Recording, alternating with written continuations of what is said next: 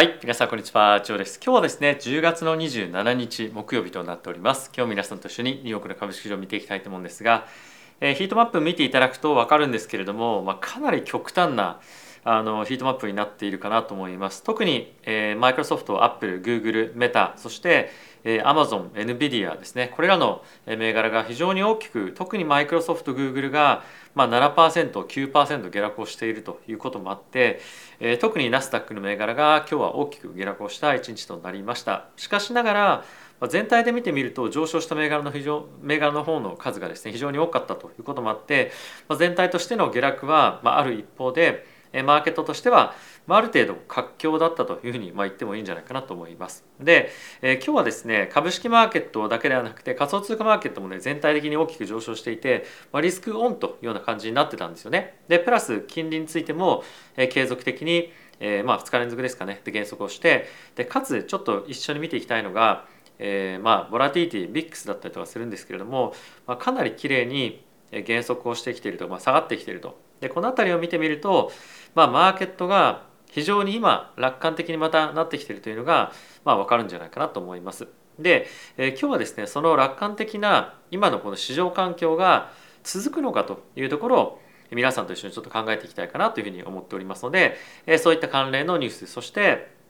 えーまあ他にもですね非常に重要なニュースが出てきておりますので、えーそういったところを一緒に見ていきたいかなと思います。でまずはですね指数の方から見ていきたいと思うんですがその前にですねこのチャンネルは FXTT 様にスポンサーになっていただいております。FXTT はですね一つの口座開設するだけで株為替コモディティそして仮想通貨取引できるプラットフォームとなっております。で今ですね現在下記の概要欄になりますえー口座開設からリンクですねありますので解説をしていただきますと口座開設をするだけで1万円のですね取引ボーナス。そして15万円分の取引ボーナスがもらえるまで入金額の70%のボーナスがもらえる。つまり25万円分入金すると15万円分の取引ボーナスがもらえるというようなキャンペーンを現在やっておりますと。であとはですねもう数日間でキャンペーン終わってしまうんですが入金額が30万円以上であれば30%の入金ボーナス。そして30万円未満であれば20%の取引ボーナスが120万円まで上限もらえるというキャンペーンを現在やっております。で11 11月の2日にえー FOMC がですねあるということもあるので、えーその前にぜひですねこういったキャンペーンをご利用いただいてボーナスをもらってでかつそれを取引に生かしていっていただければと思っております。はい、ということで指数ですね、見ていきたいと思うんですが、えーまずはですね、ダウが、えープラスマイナス、まあ、ほぼフラットですね。で、S&P がマイナスの0.74%、そしてナスダックがなんとマイナスの2.04%となっておりました。で、えーラッセル2000がプラスの0.56%ですね。で、今日注目をしておきたいのが、えー米国の10年債の金利なんですけれども、まあ、なんとか4%は維持しましたが、まあ、9ベースの下落、そして、えーなんといってもドル円ですね、ドル円が146.38というところまで下落をしてきました。でそれに加えてユーロもですねパリティ1.00を復活したということで大きくドル売りが進んだ一日となりましたね。でこれ以外にも原油のですね上昇が3.31%ということで88ドルかなり大きな上昇とまたこちらもなっているかと思います。でナスダックちょっとこちらですねチャート見ていただきたいんですけれどももう大きくこのキャンドルつけたところからえーまあ大きく戻ってますよね。でこれがやっぱりマーケットで、まあ、今続くかどうかっていうところが注目をされているんですがそもそも何で上がってるかっていうと、まあ、やっぱり今、えー今後のですね FOMC の利上げ幅っていうところが、まあ、特に12月、えーもしかすると50ベースポイントになるんじゃないかもしくは来年の状況も鑑みると、まあ、あまりそんなに継続的に、まあ、ずっとずっと75ベースポイントで利上げをしていくこともなかなか難しいので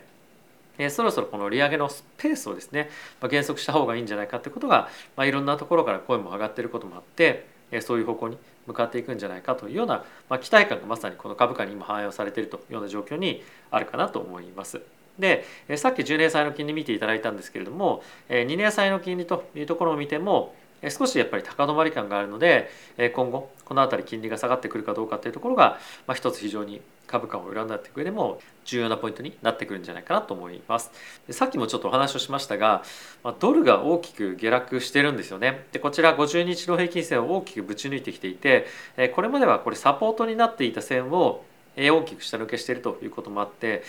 このトレンドが続くかどうかというところが今後のリスクマーケットを占っていく上で非常に重要になってくるんじゃないかというふうに思っておりますと。で、皆さんにさっきもちょっと申し上げた通りボラティリティのですねここ最近の推移というものが非常にまあ面白い動きになっています。でこれがですね VIX の動きになっているんですけれども3435ぐらいまで上がった後にもう毎日毎日連続で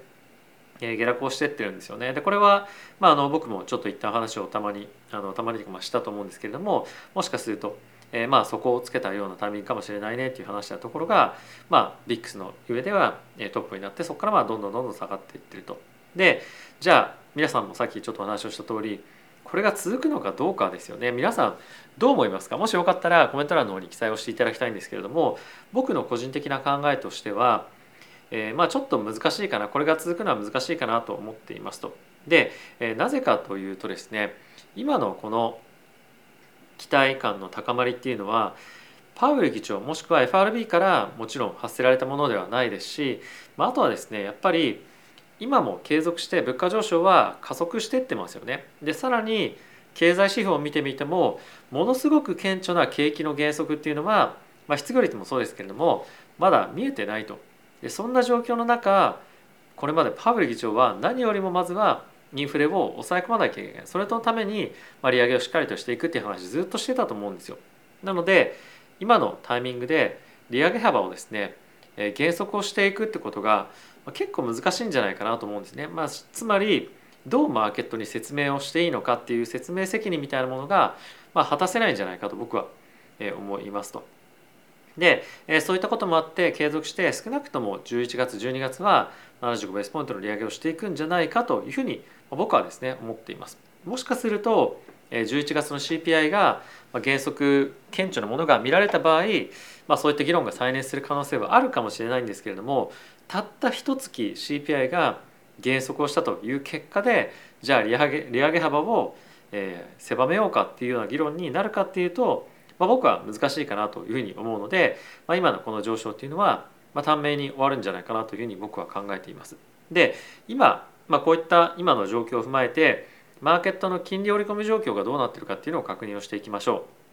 う。で非常に重要なのがこの12月のタイミングなんですけれども、まあ、今現在ですね50ベースポイントの利上げの織り込み状況っていうのは、まあ、大体9割ぐらい、ね、織り込んでいます。で50ベースではなくて75ベースどれぐらい織り込んでるかっていうと、まあ、大体40%ぐらいですかね、まあ、前日が50%だったので、まあ、10%ぐらい利上げ織り込み状況っていうのが低くなってきていますと。でじゃあ2月どういうふうになっているかっていうと仮に11月12月が7575と来た場合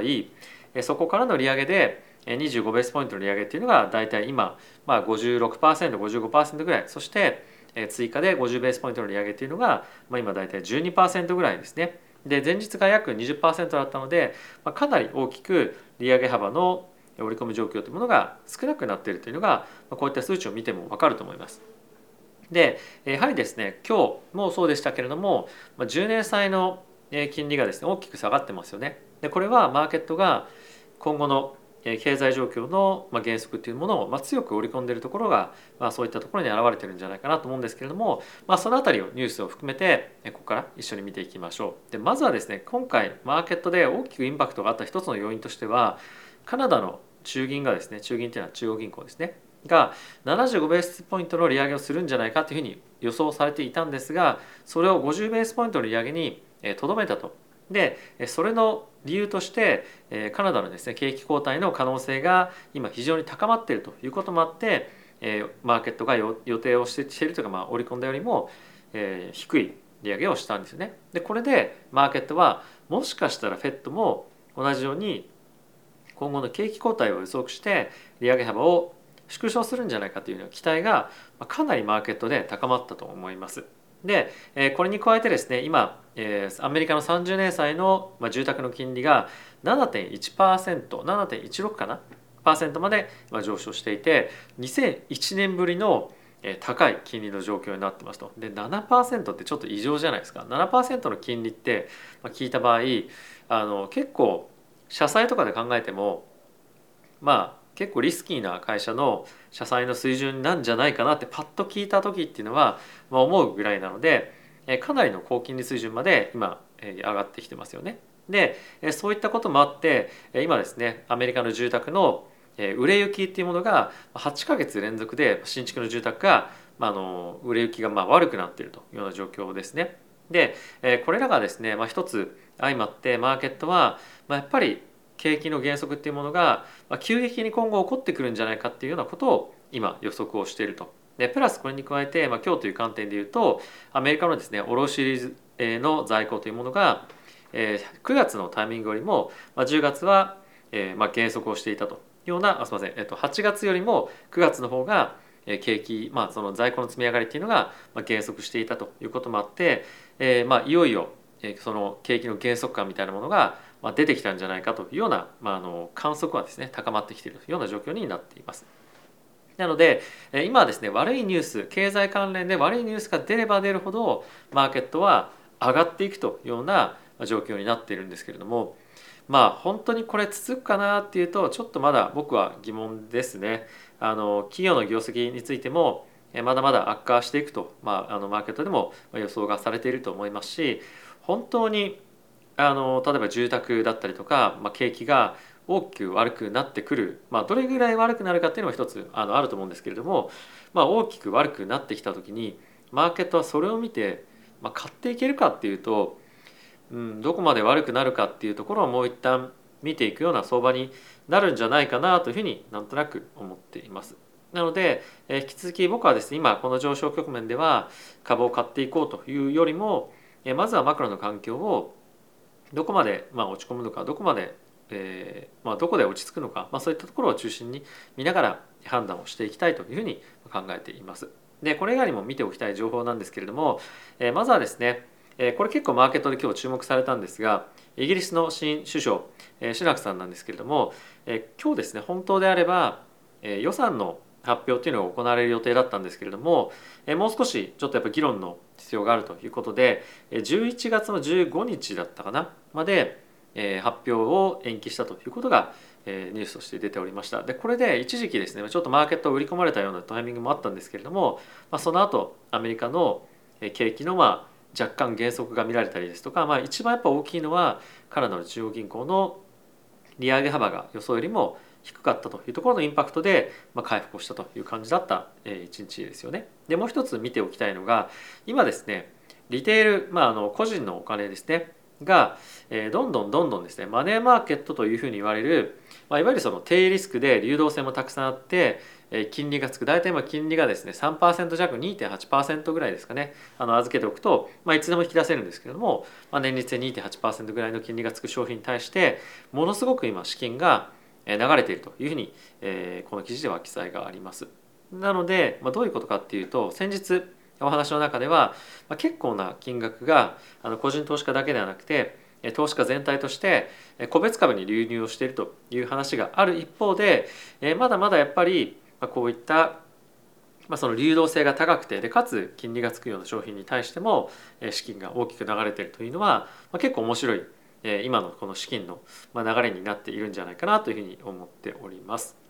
はいで、え、この辺りを見てくると、まあ、マーケットまだまだあの積極的な、まあ、本格的に買いに向かって、まあ、いくというよりも、まあ、安いと思われるような株には資金が入っているというのは、まあ、一定程度あるんじゃないかと思いますけれどもまだリスクオンを、ま、積極的に、ま、していくようなあの感じではないかなと思います。特にやっぱりもうマイクロソフトとかグーグルが 7%9% 売られるってちょっと異常じゃないですか？一応ちょっとチャート見ましょうか。あのさっきあの口頭でというか、えー、ヒートマップ上でしか見てないんですけれども、まあ、Google がもうこんな株価ですよ。あのここがコロナのタイミングですけれども、まあ、コロナのタイミングよりもまだ、ま、当然高いんですがかなり大きな減速ですよねでかつ今回の、まあ、下落っていうのが9%でかつアフターでも下げてるということもあってまだやっぱりこれから業績悪化するよねっていうのがマーケットの今見方なんじゃないかなと思うんですよね。でマイクロソフトですらこんなチャートを描いているわけですよ今日の観点で。なのでまあそんな中でやっぱりその全体としてマーケット全体として株を買っていくタイミングとして本当にいいのかっていうのはまだまだ疑問かなと思います。ただし、まあ、人によっては長期で積み立てしていくので、まあ、こういった、まあ、あのある意味その短期的な動きと、まあ、そういう人については見えるかもしれませんが、まあ、関係ないですよっていう人もいるかもしれないので、まあ、それは自分がどういうふうなあの投資目的だったりとか、まあ、投資の期間そして、え、どういったタイミングでお金を入れていくのか、まあ、一発入れるのかもしくはま毎月定期に入れるのか、まあ、いろいろとあると思うんですが、まあ、その辺りは自己自身の方針と合わせて、え、ま投資活動をま続けていけるようにしていっていただければと思っております。はい、ということで、えいかがでしたでしょうか。まあ、今のタイミング結構ですね、本当に意見分かれていると思いますね。まあ、あのいろんな有識者の方のコメントも本当にあのもうまちまちですよね。なので何がいいかっていうのは正直今あの誰にも分からない状況ですし、えー、一歩間違えばその FOMC とか CPI の結果を受けてドーンとまた下に下がってくることもあるでしょう。でかつ今回 Google だったりとかマイクロソフトの決算がまあ、悪くてかつ今後も悪化していく可能性があるのであればもっともっと他のところも同じような決算出して悪化していくことも、まあ、あると思うんですよね。なので今のこの、まあ、1週間2週間なのかあのちょっと上がってる局面ありますけれども、まあ、これで、えー、もう反転だっていうのは、まあ、ちょっと早期まあなんていうの早合点っていうのかな、まあ、ちょっと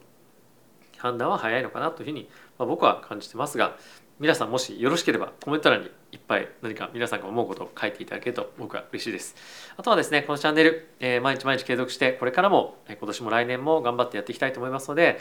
えー、10万人まで応援してもいいよというか、まあ、10万人までというか、まあ、今後も継続的に、え応援してもいいよという方がいらっしゃいましたら、ぜひですね、えチャンネル登録していただけると嬉しいです。ぜひよろしくお願いいたします。ではまた次回の動画でお会いしましょう。さよなら。